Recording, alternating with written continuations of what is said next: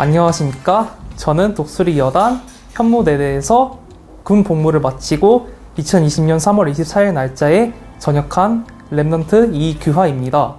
제가 군대에서 했던 보직은 두 가지였는데요. 첫 번째는 보급병으로 임무 수행을 하다가 두 번째는 대대장님 옆에 CP병으로 주로 이제 대대장님 일정에 모든 걸 맞춰가지고 임무를 수행하는 보직입니다.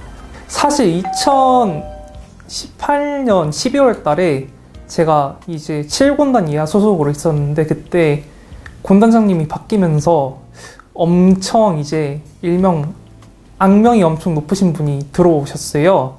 가장 대표적인 케이스가 저희 7군단 있었을 때 그 전투력 측정을 70% 이상 달성하라라는 임무가 이제 떨어졌었는데 저희 부대가 매일마다 체력 단련 사격 훈련, 체력 단련 사격 훈련, 뭐 평가, 평가, 평가 한 네 달에서 다섯 달 정도 훈련만 하니까 정말 힘들었던 시절이 있었어요.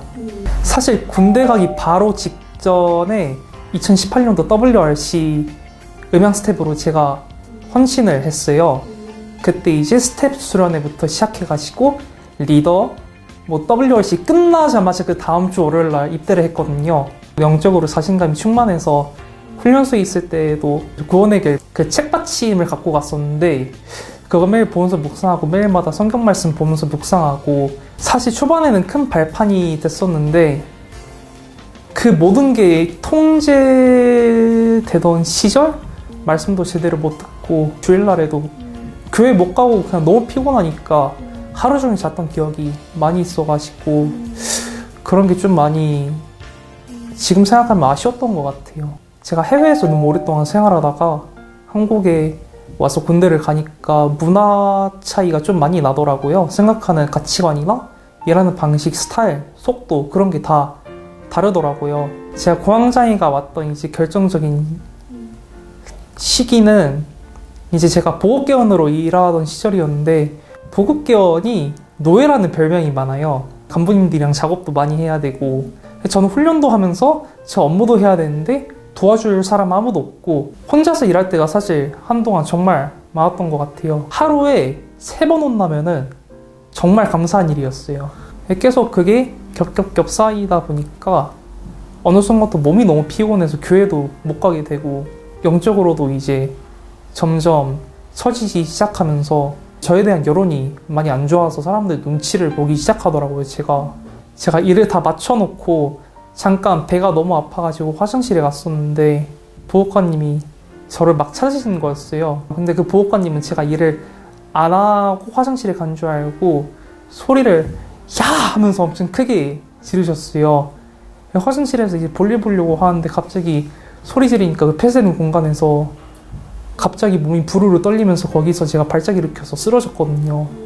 응급실에 실려갔죠. 그래서 너무 힘들고 죽고 싶다라는 생각이 매일마다 들 정도로 힘든데 그 말을 차마 부모님한테 말하기 힘들고 가장 이제 좌절과 절망감을 그때 한번 겪어보게 된 것 같아요. 그냥 완전 바닥을 기고 있는 거였어요. 말씀을 듣고 싶어도 안 들어오는 거예요, 들어도. 전 그때 처음으로 충격을 먹었어요, 사실. 내가 이렇게까지 망가져 있었나 영적으로 유신적으로 정신적으로 해서 결국에 너무 시급하니까 정신의학과 병원을 다니기 시작했어요. 사실 처음에는 하나님을 가장 원망했죠. 한 달 동안 그렇게 지내다가 이런 생각이 들더라고요. 내가 원망망해서 뭐 하겠냐라는 생각이 순간 들어가지고 다시 말씀을 들어보기 시작했어요. 일단 들리든 안 들리든 말씀을 그냥 무작정 듣기 시작했어요. 근데 처음엔 안 들리는데 듣다가 보니까 하나님께서 왜 저를 군대에 보내셨는지 다시 그 이유를 알게 하시고 제가 직감했던 것까지 알게 하시더라고요. 옛날에 제가 한국에 있었던 이제 집단 떠돌림 당하면서 사람한테 받았던 그 상처들을 혹시나 군대에서 하나님께서 치유하게 하실까 문득 그 생각이 다시 드는 거예요. 아 어쩌면 하나님께서 하나님의 일을 이루시려고 나를 치유해 가시는 과정이구나라는 생각이 문득 들더라고요. 수많은 사람들이 있는데 군대 안에 사탄에게 빼앗긴 문화를 거기에 이제 찌들어 있다가 군대 입대를 하기 때문에 그 사람들을 치유를 하고 서밋을 만들어라가 이제 르목사님의 이제 선포하신 말씀이었는데 아 하나님께서 가장 먼저 나를 치유하시려고 이런 힘든 것들을 경험하게 하셨구나라는 생각이 들더라고요. 그때 처음으로 감사하다는 생각이 들더라고요. 제 언약은 사실상은 그리스도다라는 그 복음인데 이제 머리로만 알고 있었는데 정말로 예수가 내 인생의 이 내 인생의 모든 문제를 해결하셨고 그리스도가 되셨구나라는 그 조건 없는 은혜를 경험한 현장이 군대였던 것 같아. 아, 이게 복음이구나.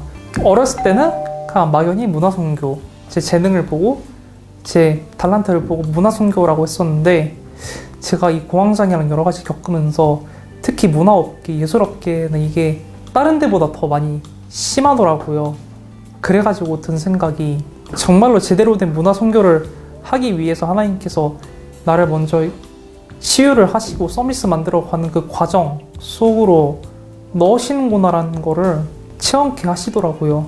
공황장애 왔을 때 불신자 여섯 가지 상태를 좀 간접적으로 그때 많이 경험해봤던 것 같아요. 하니까 제가 하는 분야는 이제 음악인데 보는 관점이나 보는 눈이 다르더라고요.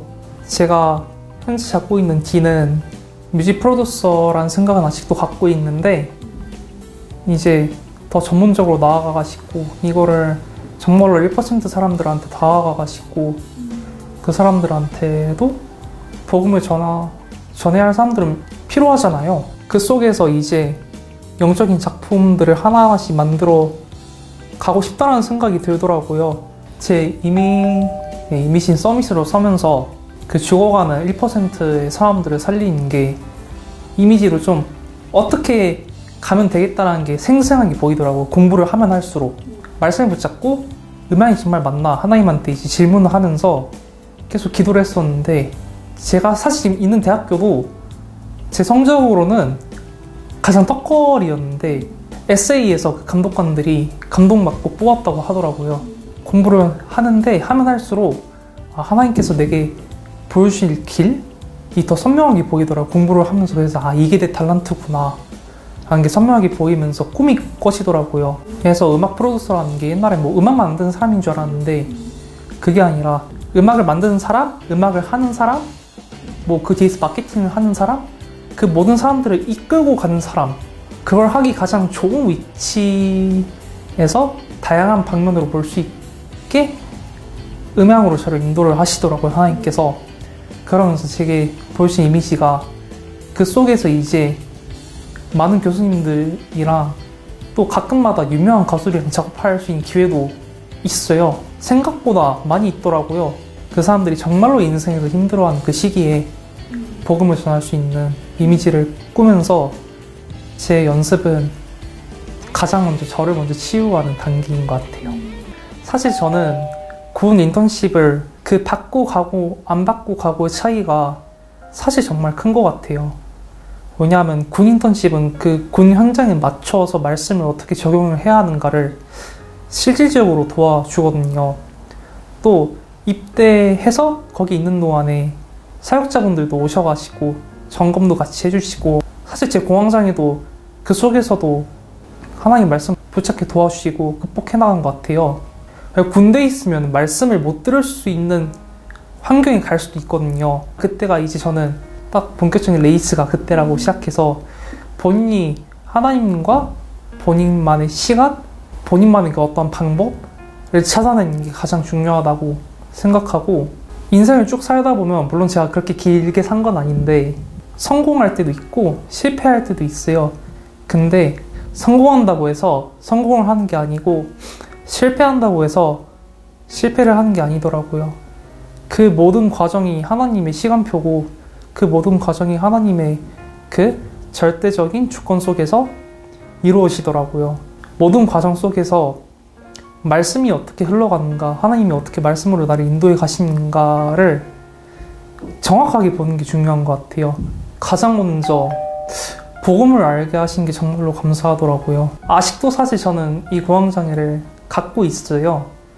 근데도 이 약한 거를 통해서 제가 더더욱 하나님을 바라볼 수 있고 이 약한 거를 인정하면서 하나님의 그 존재를 인정하고 하나님의 말씀을 인정하고 하나님의 능력을 인정하고 저절로 믿어진다는 게 그게 하나님의 은혜고 그게 정말로 하나님이 나를 사랑하시는구나 라는 게 느껴지면서 감사하더라고요 많이 그런 것들이 저는 문화계에서 죽어가고 있는 1%에게 올바른 복음을 전달하는 문화 선교사 그게 저의 미션 웨이인 것 같습니다.